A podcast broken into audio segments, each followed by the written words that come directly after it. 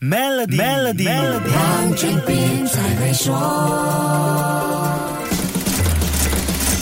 你好，我是黄俊斌。自从世界各国防疫措施陆续放宽，不少朋友趁着年终假期出国旅游。我的朋友圈里，去年到韩国旅游的朋友真的还不少。韩国令很多人想念的，除了 K-pop 里的俊男美女之外，韩国食物是另外一个重要的韩流元素。如果你去年有到韩国旅游，有没有发现一些韩国美食，像紫菜包饭、炸酱面、拌饭的价钱好像不一样了？韩国媒体的报道指出，韩国八种大众和传统餐饮在2022年明显涨价了。刚才说到的紫菜包饭、炸酱面和拌饭就是其中几样。韩国消费者院在四号发布的信息显示，首尔地区八种韩国主要餐饮的平均成本在去年十二月份最高上涨了百分之十三点八。那么，什么餐饮涨价最多呢？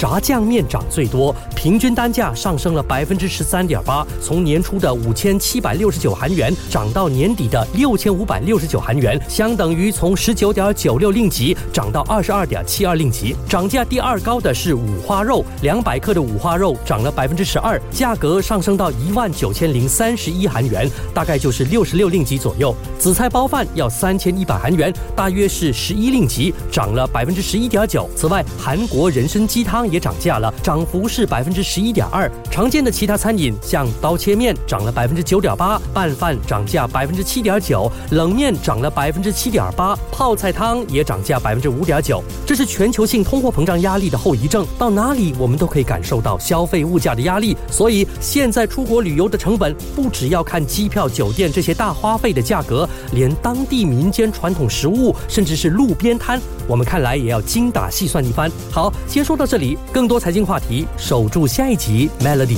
黄俊斌才会说。黄俊斌才会说马上浏览 maybank.my/cny 二零二三，观看 Maybank 的贺岁短片《喜悦的神秘秘方》。